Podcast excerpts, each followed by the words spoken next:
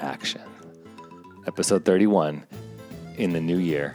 Happy twenty nineteen. Okay, even though it's like three three weeks into the new year, we're still going to say Happy New Year because we're back. We're, we're back. back. I got a message from a concerned Holy Cannoler saying, are you done? Tony started a Brave Maker podcast. Does that mean Holy Cannoli is done? I'm washing my hands of Holy Cannoli. I'm done with you all. Just kidding. No, the answer's no. We needed a little break. We had to kind of recalibrate a little bit. We literally were in our pajamas for the Christmas two weeks solid day, Christmas day after, and the two days that we were like, no, we were exiting the home, playing Bananagrams and Catan. We were playing Settlers we were playing of Catan. A lot of games. So Cannolios, as a whole family, we have a seven, nine, and eleven year old. They're all getting ready to switch into the next year.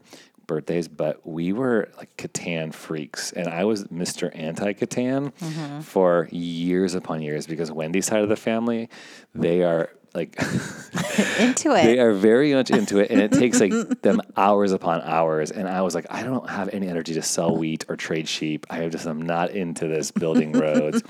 But my wife found a way in. No, you dropped the hint. I said, "Oh, they Did have I? a Game of Thrones okay. version," and oh. you said. Maybe I might be into I would, it. Yeah, maybe right. I'd be into Catan if it was the Game, Game of, of Thrones. Thrones because Catan. I love Game of Thrones, and you took the bait. Did Hook, it? Line and sinker, and I got a Settlers of Catan Game of Thrones version underneath the tree. Yeah, you and did. And Santa was very kind. So thanks, babe, for doing that. So that's why we were on a little hiatus, but we're back. We are back. It's twenty nineteen. We got goals. We got we got vision boards all over the, the living room right now of Whoa. what we're going to be accomplishing this year. Nothing. Nothing. No visions. Nothing like that. Do you have any goals, babe? Do you want to share? You're not like, oh. Uh, no, I'm not a big goal person, but I did get a cool book, like a growth book journal. So I wrote down some things. I mean, general stuff. The challenge with living with me that Wendy has to deal with, unfortunately, is I'm always trying to go like, what's your five-year plan? Where do you want to be in ten years from now? And sometimes she'll look at me and just be like, can we just have a normal date? Do we have to do we have to map out the next five years? I love thinking about the future. I love vision casting. And, you know, I'll just put it out there because I think it keeps me accountable. I'm trying to make a feature film this year, people. One feature film. Two would be great, but the reality oh my is gosh. I'm trying to make a feature film. I'm trying to make it happen. I'm the script is done. I got to find the right partners, the right people. We're looking for locations, looking for funders. We're going to distribute it ourselves. We're going to figure this out. We're trying to make it happen. And that's my goal. That's my goal. As well as the Brave Maker screenings. We are rocking. Yeah, lots of other and goals. So excited. Have. I do have lots of other goals, but I'm yeah. trying to like just, you know, throw a few out okay. here right now so I don't bombard because people are like, get on with the podcast, right? You guys want to hear our special guest because it's a juicy one today. But let me just say the goal for monthly screenings with Brave Maker, we've already accomplished now through March. We had a monthly screening event. We just had our first January one last week with a film called I'll Push You. And we want to say, you got to watch it, you guys. It's oh, so good. so good. Documentary, and this is the tagline, five hundred miles, two friends, one wheelchair. These two guys went to the Camino in Spain and hiked, and he, this guy pushed his best friend. It was so gut-wrenching it and was emotional and beautiful. Awesome. Yeah. It was friendship, sacrifice, yep. Yep. community, yep. leaning on others.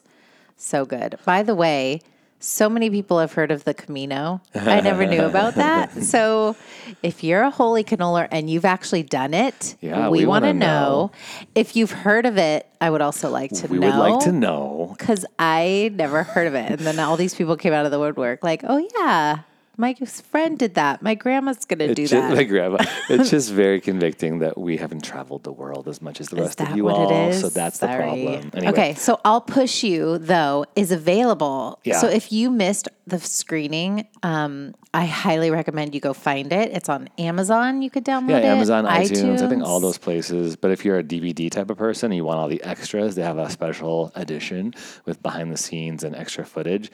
And Terry Parrish, the director, gave Brave Maker a special code for free shipping. So if you go to I'll Push You dot com, you can order the D V D and get free shipping right to your house. Just type in Brave Maker, one word, capital B, yeah, capital right. M, and you'll get the free shipping. Next event is February twenty-second. This one is bound to sell out. We sold out last month, by the way. We I oversold because I know people always flake, but we had one hundred seventy-five tickets sold, and it was sold out. People were buying at the door. So the next one's going to sell out too, because Matt Nightingale, my B F F, Woo!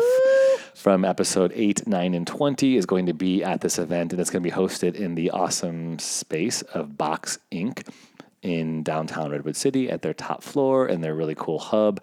So we have two hundred tickets available for that, and there's going to be drinks and schmoozing and live music with Matt Nightingale, and then a really cool short film called Guardian by a director, writer-director named Nicholas Jara, who will also be in town, and that is an L G B T Q discussion in which we're going to record it live. So we'll have a live broadcast, a live podcast that night. So tickets are available. We'll put the link in the show notes. The link will also be on our Facebook page, but you can go to bravemaker.com slash events for all that stuff. And our Get March your event tickets now. It's posted there too. Okay, so today I got to interview Dan Collison Um, about a month ago. So I was holding on to this all month. It's going to be our first one of twenty nineteen, and it's a it's a doozy one. And, and I want to be really um, just transparent and humble about this discussion, because it's it's challenging, because uh, Dan is a part of the denomination that I used to serve with. And then I love the people that I got to serve with for twenty years. Uh, the denomination is going through some challenges, trying to make, you know, their, their doctrine and their belief statements about what marriage is and human sexuality is. And it does not affirm the L G B T Q community to be engaging in marriage, uh, does not affirm the L G B T Q community as um, sanctioned or included in the family of God. And so Dan Collison is a straight white pastor who just was leading his church and attempting to be godly and loving and saying, hey, we want anybody and everybody to be a part of God's family, whether you're gay, straight, white, black, whatever, you're you know, heterosexual marriage or a homosexual marriage. And the reality is he was um, he was suspended and had some disciplinary action put on him just for doing that. He didn't officiate a same-sex wedding.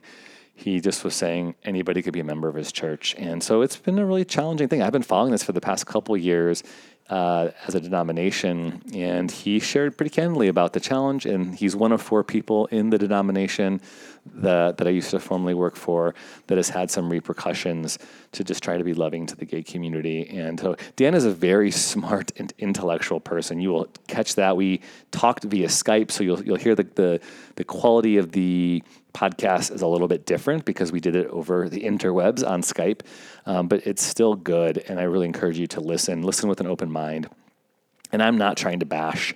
I'm not trying to degrade that denomination that I once served with. I, but I am trying to critique, critique, I am trying to critique it.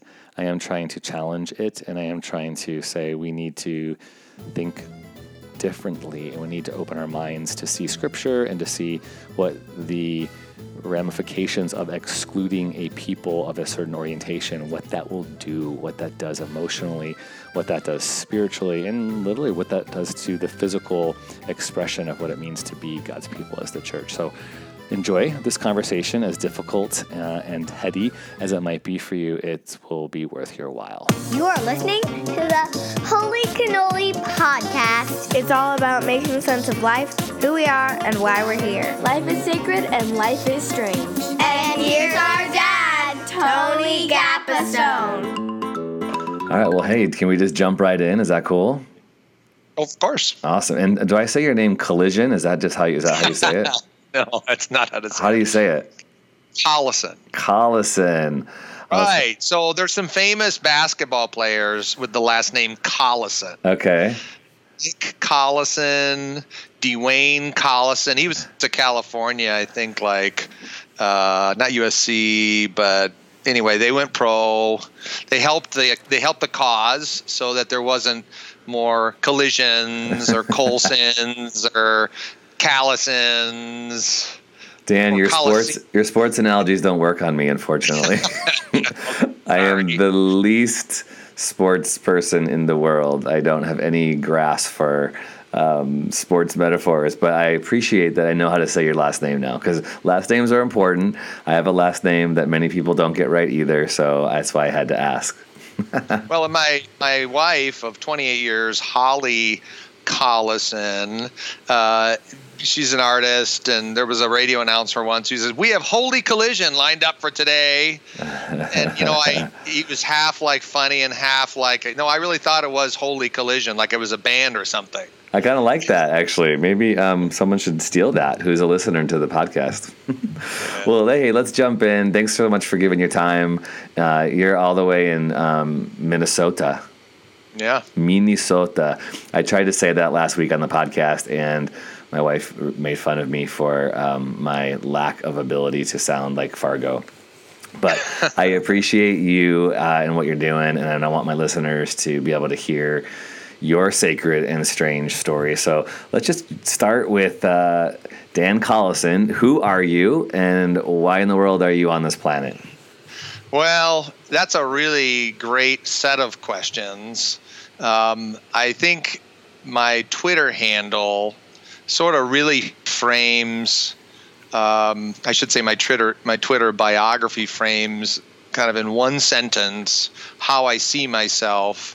Um, And, and here it is. Uh, I am a civic leader and pastor who spends most days bringing people together across sectors through interdisciplinary work for the purpose of human flourishing. And that sentence, that kind of long run-on sentence, encompasses a lot of, you know, what I do, for sure. I tilt toward the vocational career sort of perspectives, but there's a lot embedded as well, you know, that I'm not just one thing, um, that I also, over the years, you know, I even describe myself vocationally as a professional generalist, meaning Ooh. That I've just got a very eclectic background and a very eclectic nonlinear path to all the work that I do. And so Uh, those words I use, a civic leader, mm-hmm. someone who spends time uh, in business and nonprofit and with public elected people. And then as a pastor, I'm the lead pastor at First Covenant Church, Minneapolis. I've been a full-time vocational pastor for twenty-seven years. Uh, and I do spend most of my days, about ninety hours a week, bringing people together across sectors and through interdisciplinary work. And for me, the language of human flourishing is something that both encompasses my work as a pastor and it encompasses my work as a civic leader. And I can apply Christian theology to it all day. And interestingly, and part of my narrative is that the best sorts of uh, development and neighborhood planning and policy actually helps human beings flourish. And for me, that's a bridge that I continue to do every day. And integration is like one of my major themes. I want to lead an integrated life, even though I work bivocationally and have many different angles.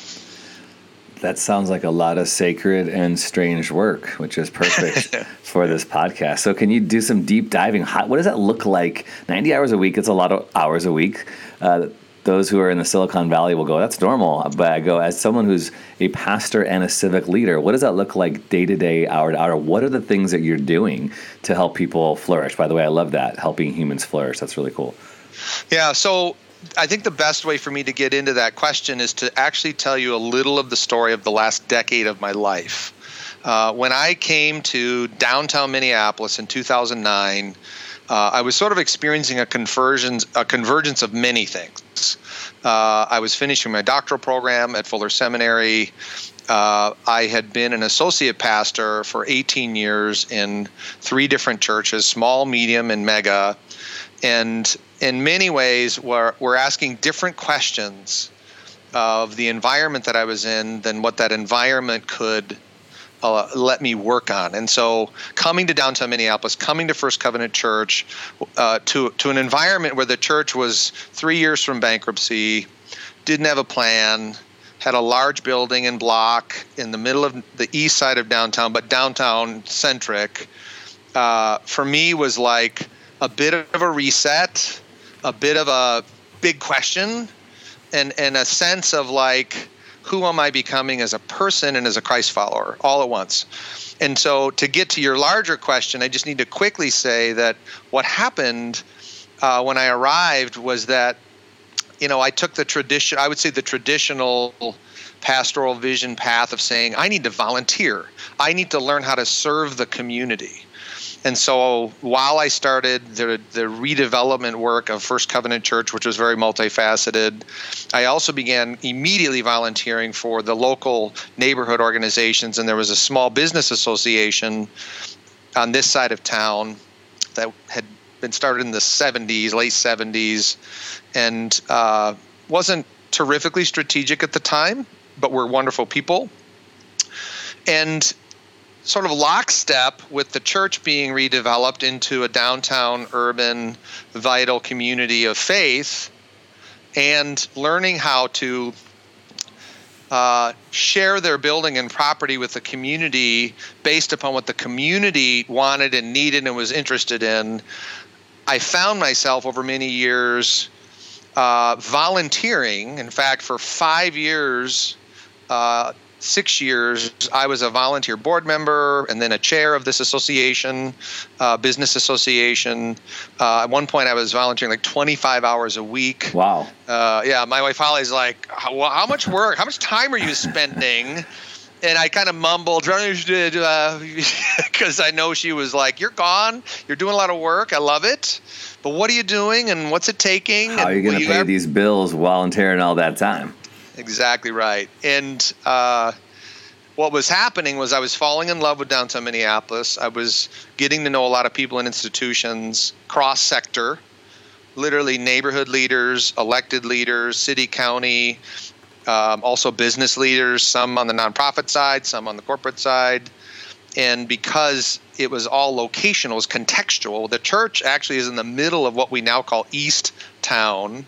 The east side of downtown, East Town, that's experienced three billion dollars of redevelopment in six years. Mm. I mean, it's a, it's an it's a national and international story attached to a new N F L stadium. Actually, it's not just an N F L stadium. It's called U S Bank Stadium, and there's concerts and high school sports. and But it's a sports and entertainment complex, one point one million dollars to build. Uh, and then there were there was a new urban campus, and beyond that, though, housing and parks and a new medical clinic, and three billion dollars in six years is an astonishing amount of reinvestment. And uh, over those many years, uh, working on that business civic side of things, I began to see that people generally are reaching for the same kinds of things, whether you're in a Christian church or whether you're trying to serve the most amount of people. Um, and that's human flourishing. And and the work of bridging between being a pastor who is committed to a particular tradition and someone who then shows up in civic space, represents business and nonprofits, but needs to connect to the elected officials and public officials, uh, I began to realize there were lots of bridging pieces. So a typical week, um, by the way, a typical week when I arrived downtown was like ninety hours a week just to do revitalization. And then now it still is ninety hours a week, uh, but it's kind of this, it's kind of this interwoven tapestry where it's not like I do all church one day and all business the next day. Um, I actually have this privilege of having a very creative schedule uh, that I map out a balance of, you know, forty-five hours for the business and civic work and thirty-five to forty hours for the church. And while some days are heavier in one area and other days are heavier in other areas, um, it's really a tapestry. Mm-hmm. And and on, and on most days and most weeks, it works. Mm. When something goes terribly wrong in one of the areas that I work, uh, I really begin to feel some heat, like, mm-hmm. oh, my word, uh, this is exhausting. Have I gotten enough sleep? Um And and I have to be really careful. And I would say that's, as a fifty-year-old now, I'm having to think about sustainability. I'm having yeah. to think about energy levels. I will comment, though, I've been doing uh, sort of an integrated, holistic ninety-hour week uh, forever. I mean, when I fell in love with my wife back in music school, uh, I was a double major, leading a nonprofit music group, and then volunteering at the church, you know, and then we got married, and then we started doing foster care homes for disabled adults, and and worked as a professional musician, and then at an office product store, and then became a pastor, and still did professional music, and produced some of my wife's stuff and ran a foster care home. And then we moved to the, it just kept kind of moving. Um, and as my wife, Holly, says, um, you know, you've always been uh, flexible and available. And it's why I think we have a really good, like we have a very imperfect but lovely family with mm-hmm. two kids. Mm-hmm. And yet it's it's the fluidity of saying time to break off and pay attention, and always having some time on the weekends uh, where we are spending meaningful time together. And somehow over the years, it's it's always worked. Hmm. So, so Dan, you talk about the church a lot, obviously. That's part of your life, part of your job. You spend a significant amount of hours serving in a church culture. And for a lot of our listeners, they resonate with what that looks like. Uh, others of our listeners are really not engaged in a routine gathering, you know, in a in a building with a cross on it, or practicing faith maybe in different ways. Uh, can you comment a little bit on what you think about the state of the church today? I mean, you're in the Midwest, and so I think there's some maybe assumptions or stereotypes about the church in the Midwest. I'd just love to hear, like, you're like you're you're a generalist, right? So you're good at this yeah. kind of stuff. Speak on what the church is. Is it dying? Is it alive? Is it doing good? And I believe it is. At the same time, is it doing damage? Anything you want to share about the church? Yeah, that's a great question, uh, because I, I love the church, and at the same time, I feel like the church can do as much harm as any institution on the earth. And so one thing I should clarify, when I came downtown ten years ago, my doctoral work, you know, really tried to study the missiological or the missional church idea, which was really about the gospel uh, being lived out Uh, both contextually, but also in a more general, generally generous, and I would say permeable way.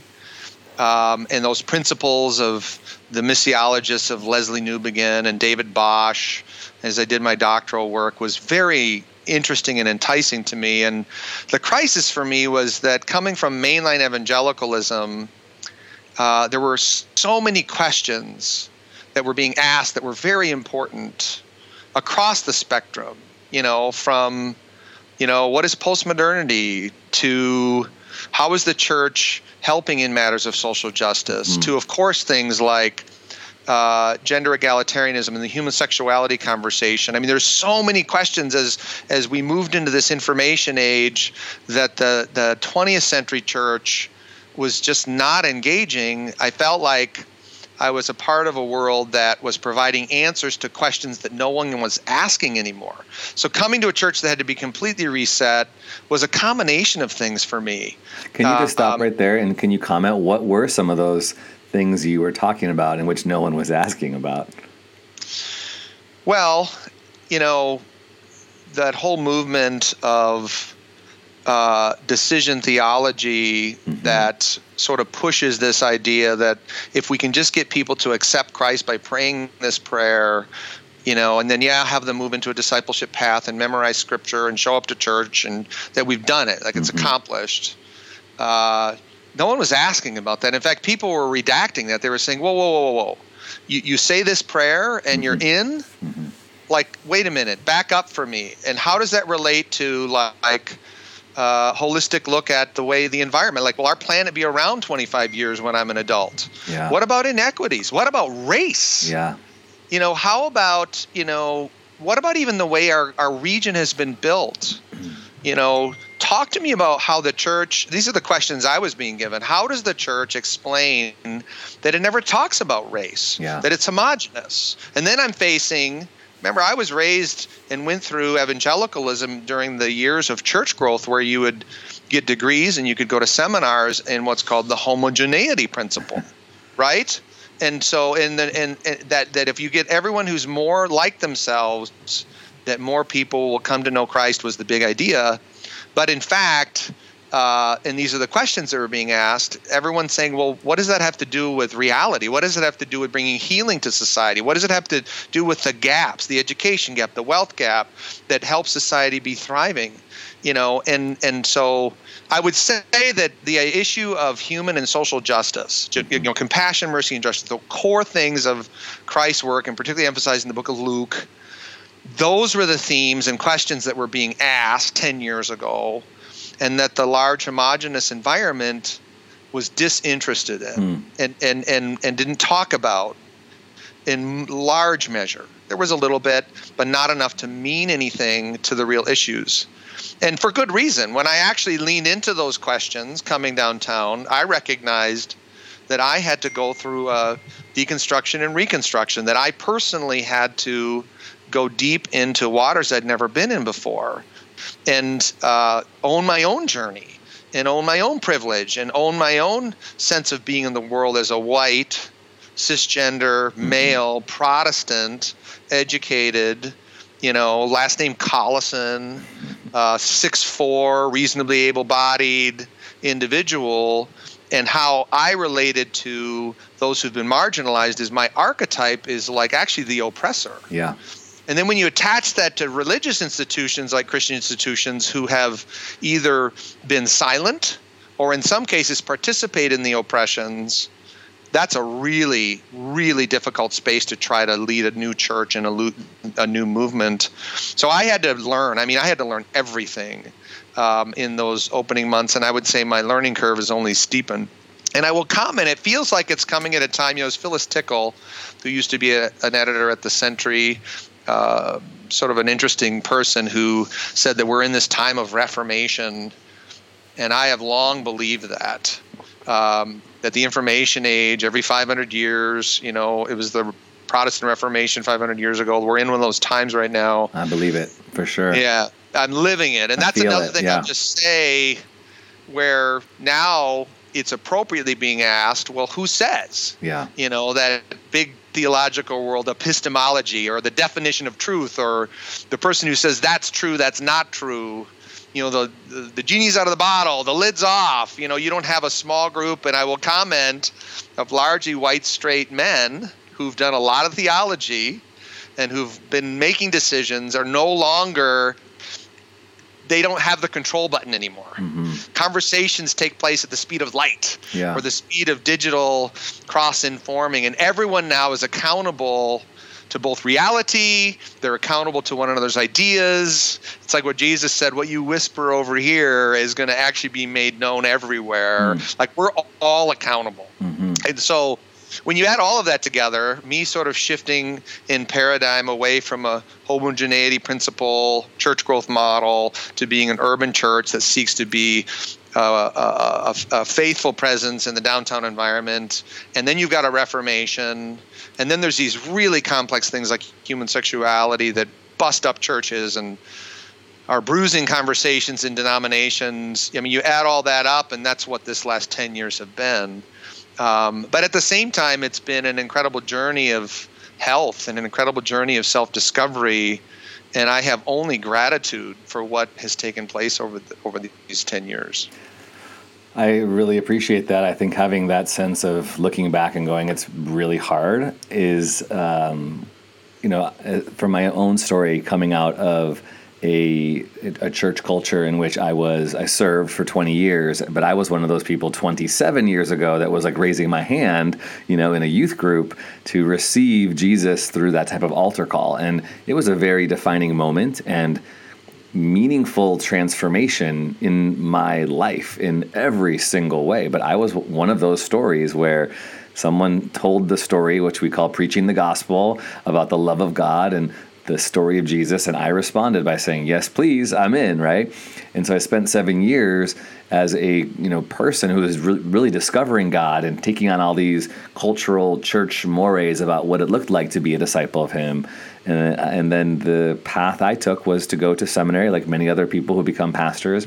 And now I'm on this other side of the story twenty years later where I feel as if in some way I'm in recovery uh, in the Reformation. I'm trying to reform, but I'm also trying to re- recover from all of the different things that have uh, I've, that I've absorbed. So, but you're still in it. Uh, you're still, as you talked about, you're still finding a place of gratitude, even though, as you mentioned before, there's been a lot of bruising in these conversations. Um, you said the control button is shifting, although sometimes it seems like it's just like there's two different control buttons or seventeen different control buttons that have been divided, and everyone's kind of pushing, pushing, pushing, pushing, pushing these these control buttons, like the old Office Depot uh, commercial, you know, whatever that red button thing was. Uh, so can you talk about where you are now and the sort of the, the work that you're doing? Because you're in uh, the, the denomination that I was a part of, and you're trying to bring some significant change, and it's not easy, and you're facing some consequences. Uh, can you just tell that story, Dan, of what you're going through right now? Yeah, thank you for asking that question and even raising uh, uh, some of those nuanced points of control. Um, you know, I, I'm, I'm sort of a historically naively transparent person, um, where I enter into things with a very positive outlook and hope for the hope for the best. And and even when things go wrong, I still tend to frame things in a positive way. And I get that. And that's served me well. Yeah. Although I've had to, I don't know, the older I'm getting, the more things go wrong. Uh, I think I still, the positivity serves me very well. But there has to be a really good measure of, let me just be honest about this. Yeah. Or let me talk about how I think that will go really well and I think that will go really bad. Just being really transparently honest, and that's what I I, I, I want to share today, that, you know, I was called to be the lead pastor of First Covenant Church. This was a church that um, was very historic for one hundred years, was the largest evangelical covenant church in the denomination.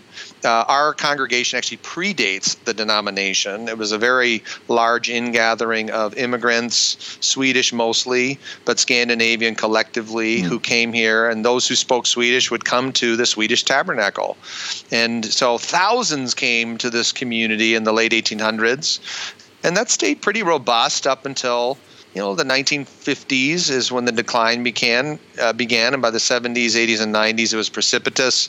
And when I arrived, there were like three children, fifty people in average worship, and the covenant denomination was pleased to recruit me, and the church was pleased to recruit me from a large mainline evangelical church. And having these questions and the things I just spoke to uh, were very transparently, maybe naively, as a part of the opening agreements. Mm. And as we restarted the church for uh, four years, five years, maybe even a little bit part of six years, I would say that uh, across the denomination, and particularly when it came to like church revitalization, we were the we were the superstars. The community uh, sort of modeled the best ways of reinventing and becoming contextually planted. And part of why even today, I'll get to the hard stuff in a minute, but even today we are sustainable and a very healthy congregation uh, is because we did learn how to become a modern church. We saw our building as our building and our bodies as the church, theologically mm-hmm. grounded that Uh, the brick and mortars are, yes, these spaces where sacred actions take place, but we are the sacred actions. We are the church. And and gone were the days of just, you know, making the church uh, building yep. uh, our identity. Preach so, it, Dan. I'm telling you. Well, and you were forced into it. Like, uh, we couldn't have, when I arrived, there was a half million dollar annual deficit.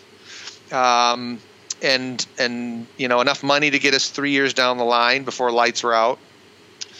And the only way to close that was going to be sharing, you know. And so we have, it rotates depending on what groups are in, between six and nine nonprofits in our building. Uh, we learned about homelessness and began doing a shelter partnership where the county funds it, a nonprofit organization staffs it, and then we organize some of the hospitality, and then we reach out to the community. There's like eighty groups that bring in meals every night. Every night of the year, we're hosting between fifty and sixty women. Every night?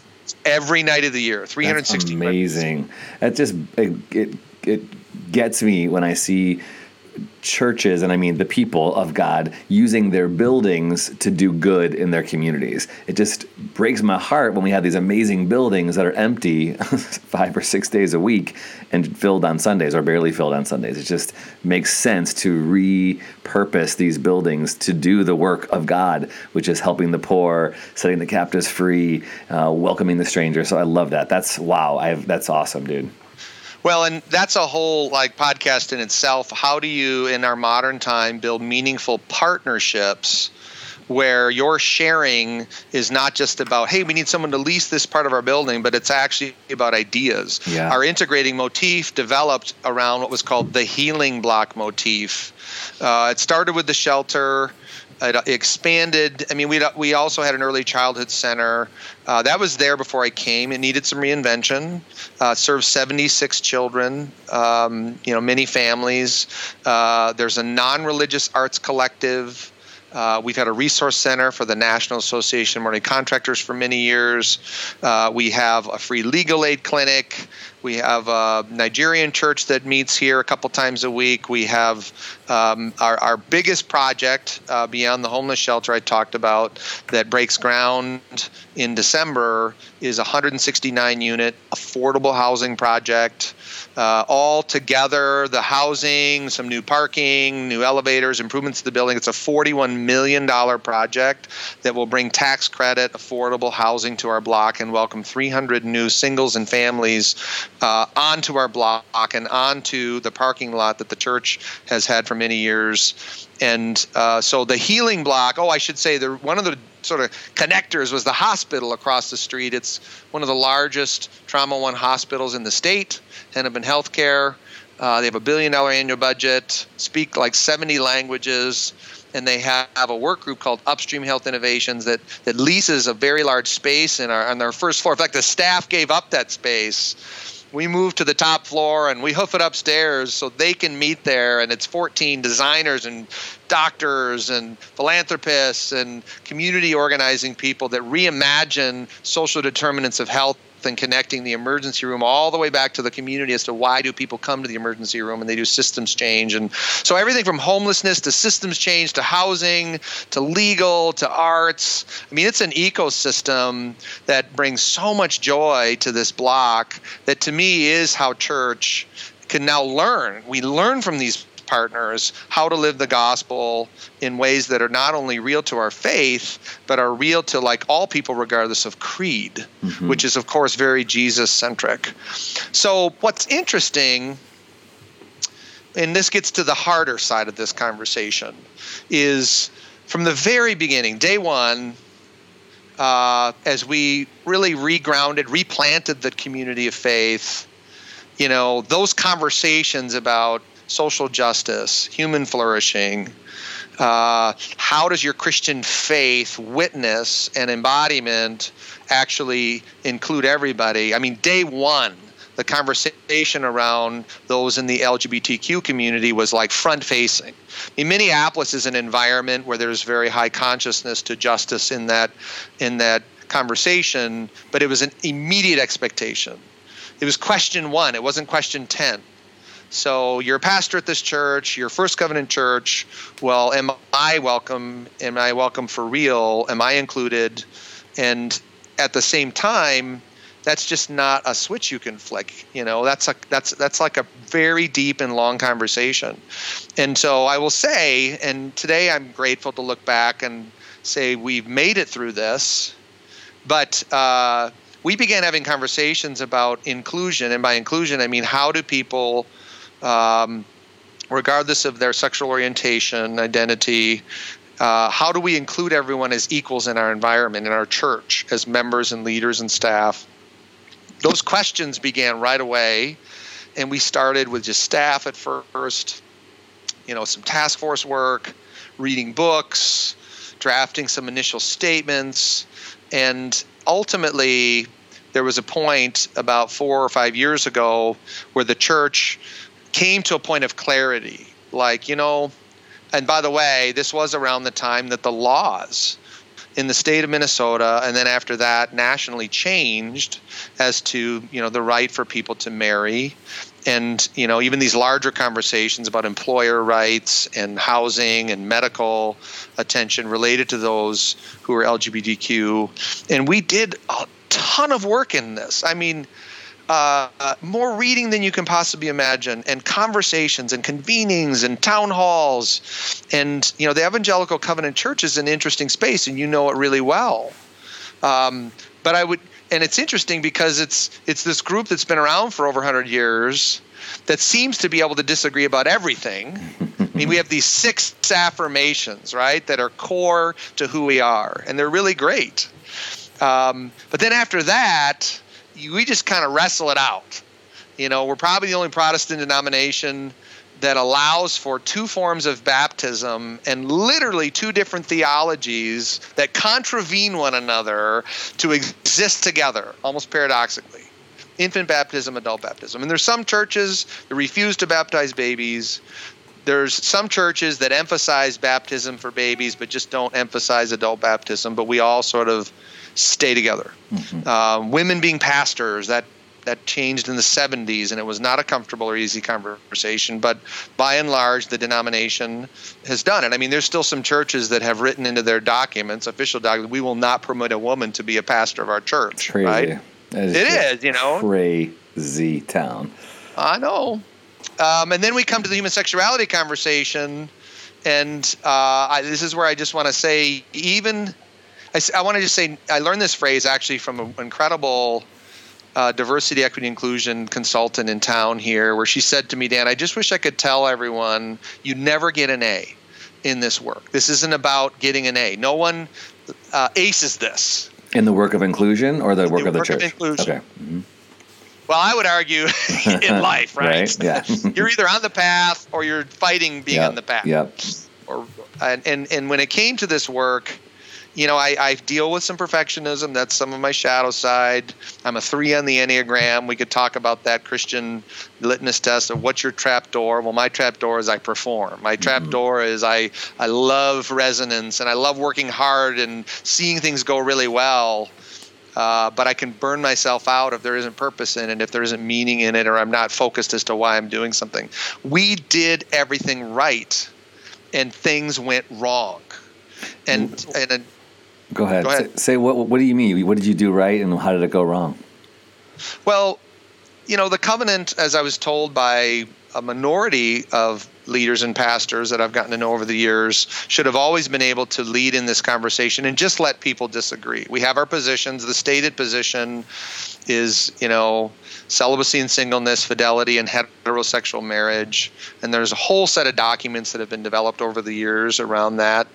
And yet there's been a lot of pastors, not a lot, but some churches who have just pushed against that and never really agreed to it, uh, wanted to see change. Uh, or at minimum are like just independence, like let us do good parish ministry. And so um, our our approach at First Covenant was to be as careful as possible.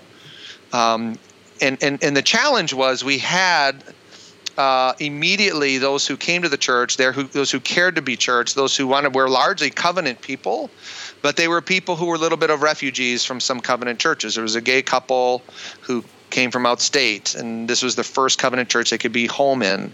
There were two young women who, you know, came out and they fell in love and they wanted to get married, and so we had a non-ordained staff member perform that wedding off-site, right? Like we're trying to stay in the conversation with the covenant, but also be including as best we can. And some people just really got angry and upset about that, and it included some elected leaders. And as time has gone on, those elected leaders have uh, been somehow compelled either by the majority opinion, which I'm sure that's a very much a part of it, and perhaps a lot of threat to their jobs. If you don't do something to Dan Collison and First Covenant Church, we will X, we will leave, we won't give you money. I mean, this is how it goes, sadly, in a lot of institutions. There's so, Dan, a lot of was this in the past year? Was this over uh, the decade? When has these things been surfacing? Well, intensely over the last year. Okay. Uh, but it's been a conversation of elevated significance for four years. It started with just a lot of dialogue and a lot of one-on-ones, and then leadership team with executive leaders. And, um, you know, as the conversation then widened to the whole denomination, um, and, you know, there were difficult things going on. There were some young churches who were church planters who wanted to be inclusive and uh, treat everyone equally. Um, they got their funding pulled. Mm-hmm. Um, someone else had their building taken, you know, um, and things began to be rancorous. Mm-hmm. Like this shifted out of we disagree and we don't know what we're going to do to we're going to we're not going to give you money. And if you do this, we will come at you. And, and, and that ramped up over the last year. I mean, I was given warnings by elected leaders. Um, the Board of Ordered Ministry is a group of elected people who serve the body. And typically, you know, I would say almost exclusively, it's their job to provide pastoral care to pastors who either deal with ethical issues or personal issues that need to take a step back from ministry.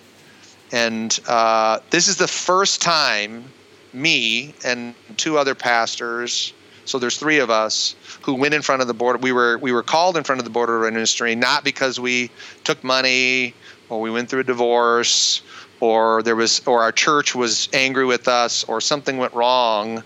Uh, this is the first time in its history where we were brought in front of the board because we disagreed with a stated position of the church. You know, and that's interesting to me because the other positions in this space, the number one is is baptism. The other, like, affirmed, like, really affirmed position is baptism. Like, you have to baptize both, but no one's been brought in front of the board because they refuse to baptize babies. Mm-hmm. You know, no one's been in front of the board just because they refuse to have women in the pulpit, or they refuse to hire women in the pulpit, the other discerned positions. So for me, it was confusing.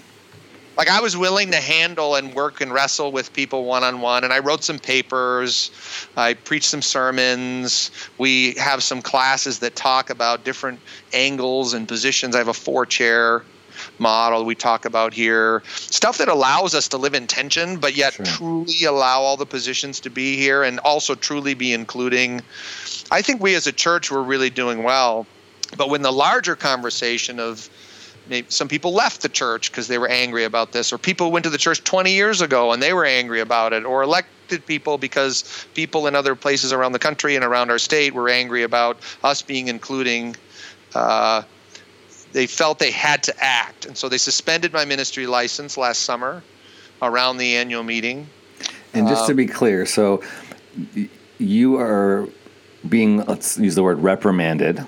You're being reprimanded by the removing some credentials from you that enable you to perform weddings and, and things like that, or to be recognized as an official minister simply because, to put it, I mean, bluntly, you want gay people to be equally treated as human beings, included as a part of the church body, the communal church body. They could take communion, they could lead a small group, they could get married. That's what you're advocating for, is equal treatment, equal rights, inclusion in the family of God and the gatherings of the church at First Covenant, correct?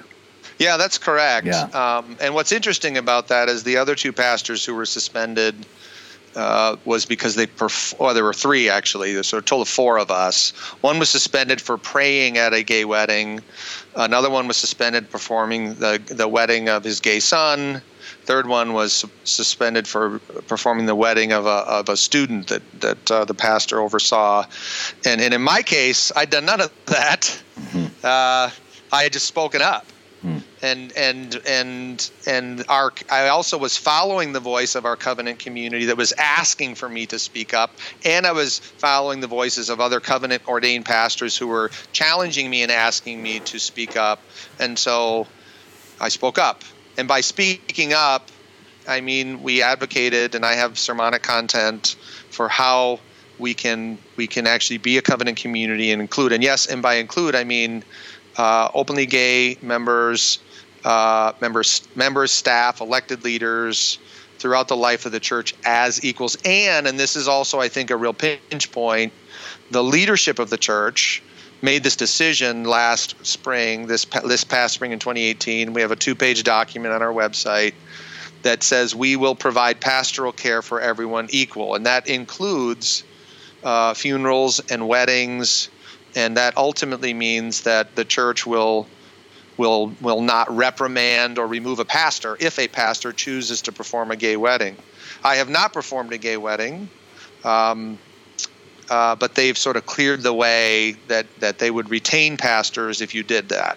And what's interesting in this, and what's sort of a tension, is that um, in saying that we're providing an environment that they're equal. And even though I haven't performed a gay wedding, that apparently, at least to the Board of Ordained Ministry, crossed the lines that the current elected leaders cannot reconcile with how they want the church and the church's direction to go.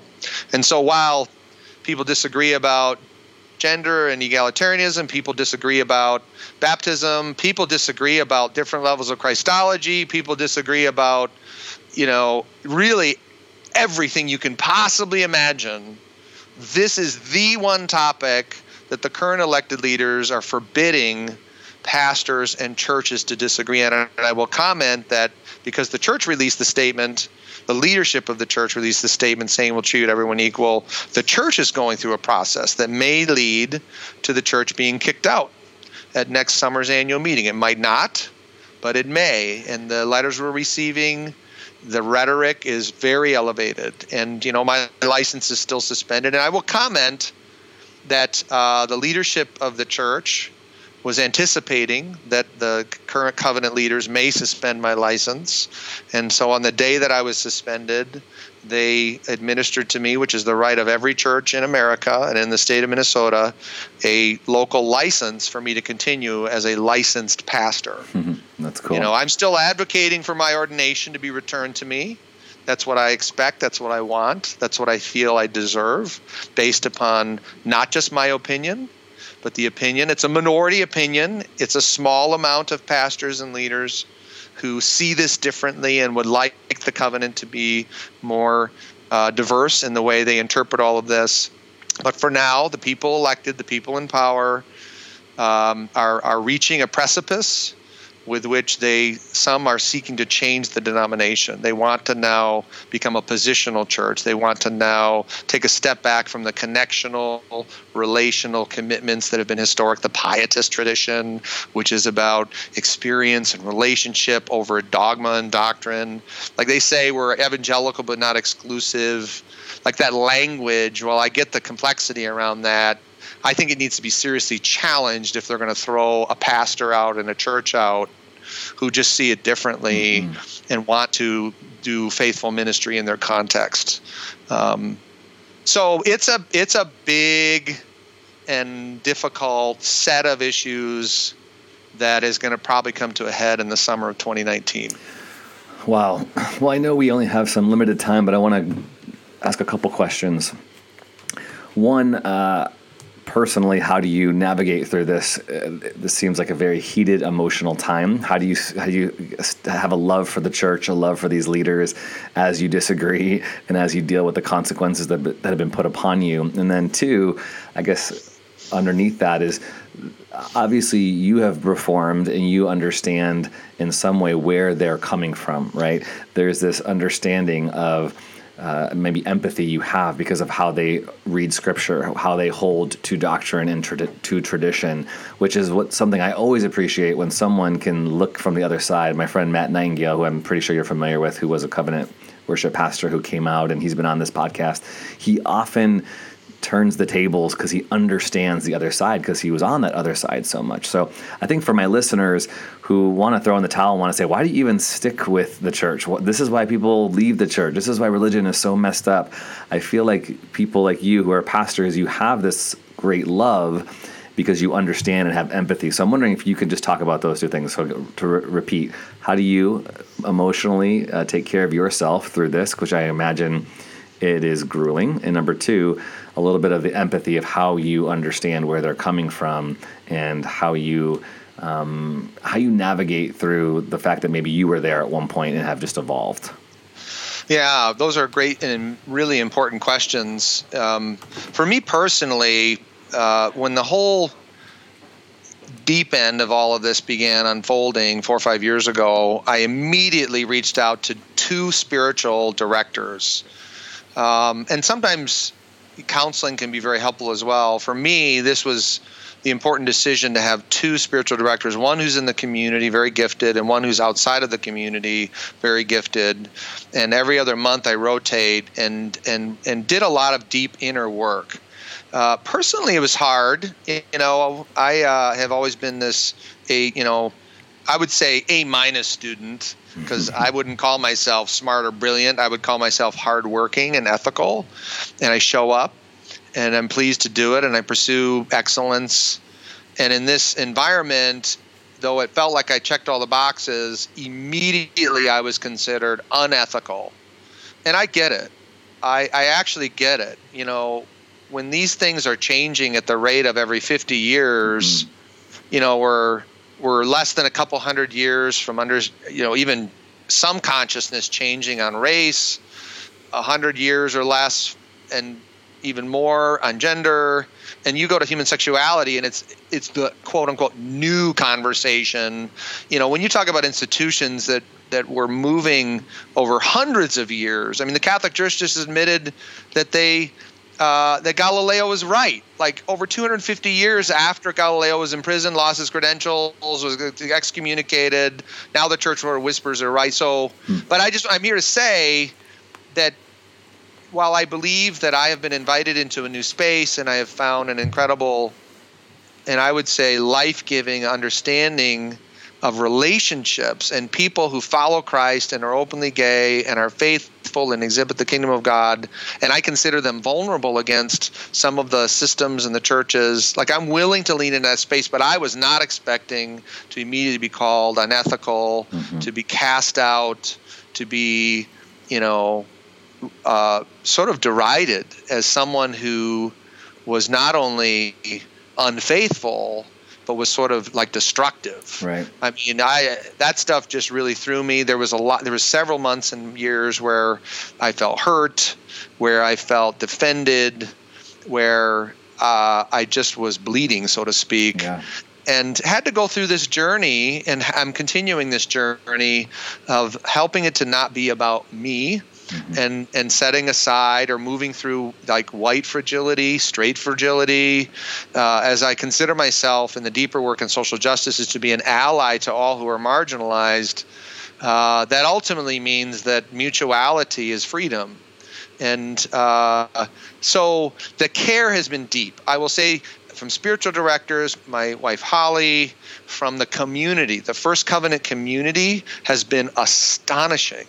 And I'll also say from covenant pastors. Cool. I have had people reach out to me with such warm and kind words that you cannot imagine. I mean, just kindness, kindness, kindness, and support. Um, and that care has been really important. When it comes to the empathy, I don't know, the leadership historian, uh, sort of philosophy of religion, human consciousness, all these things that either accelerate or become blockers and retrenchments on change. Mm-hmm. Like, I actually do understand that. Right. Um, I actually, you know, when someone says, well, like I wrestled with someone who was like, why would we change the position on women? I mean, it's been this way for thousands of years, you know? Uh, and, and even though I bring up what's called the Wesleyan quadrilateral, that the Christian faith, whether Protestant or Catholic, has always used scripture, experience, tradition, and reason. We've always, and we always point to in Protestant tradition, scripture is like prominent, right. Right, eminent. I get that. Uh, but yet experience and reason yep. are constantly bringing us to new spaces about human identity. And so I guess I actually have a lot of compassion mm-hmm. and I have a lot of patience um, for those who even want to see me gone. Mm. Um, it, it's hard to show up in those spaces with some of those individuals.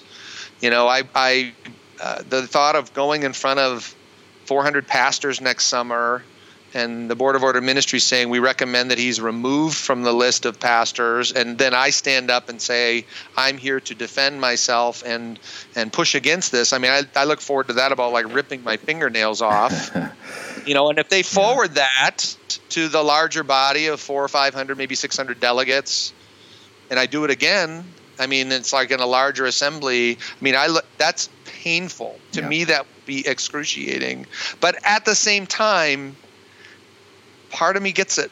You know, religious systems, I don't care what one you're a part of, they all have, that's why we have more than forty-four thousand Protestant denominations, uh-huh. right? Yeah. This stuff is frail. Right. This stuff unfortunately has the same kind of life cycles as individual churches, just a little bit more large, and it's dynamic and it's evolving. And so my core ethic has to be, it's always meant to be kind, to be clear, to be courageous, to be present, and after that, learn to let go, mm-hmm. that, that I'm not in control of anything. Yep. That's so good, Dan. I really resonate with all of that. And just as you were talking, I was thinking at the core, you know, the people who are pushing against your desire to be inclusive and to welcome the L G B T Q community at the core, this is what the only thing that can get me through, even though I, I disagree with it and get so frustrated with it, is that they believe they're doing the work of God, just like you do. Like they believe at their heart's core that they are honoring what they believe to be scripture and, and truth. Um, but as you said, what, the hard part is engaging in those conversations about what we think about scripture. What does this say? Where is it written? Which is really at the core of the Evangelical Covenant uh, movement, is we would use those words. Where is it written? And that's where everyone's coming to a disagreement. And so that's the hard part, is how do we be brothers and sisters in the family of God when we disagree about what this book says? It says so many things that you said, forty-four something thousand different denominations have been birthed from these words on a page. So you're leaning into reason, you're leaning into experience. And uh, I really appreciate that, man. I think you're paving the way, and I'm grateful that Judy, who's you know, who's our connection, Judy Peterson, who is one of the four people that you mentioned earlier, who also has been experiencing some consequences for trying to be inclusive and welcoming people. I think I'm leaning into your stories. I'm curious. I hope other people will as well, and that we'll find some encouragement in standing on this side of history, just like Galileo, that we might not see. We might not see the end of the story, but we're helping to move the story forward. And I really think that you truly are. So thank you so much, man, for your time. I know you got to go. Um, but is there any other final things you want to say, where people can find you, any other things you want to promote before we end the, the podcast? Yeah, I mean, I really love this community. You know, First Covenant Minneapolis, our website is, you know, w w w dot the number one s t c o v dot org. Um, is uh, a great place if, if you're curious.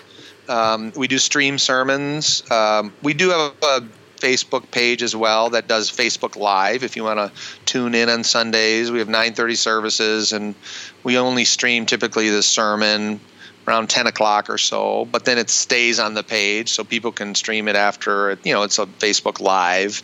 We may get a podcast going to have the teachings, you know, and uh, I think there's some really amazing and life-giving things going on in the community. Um, I feel like our community is is is you know way, I, it transcends me by like a million miles.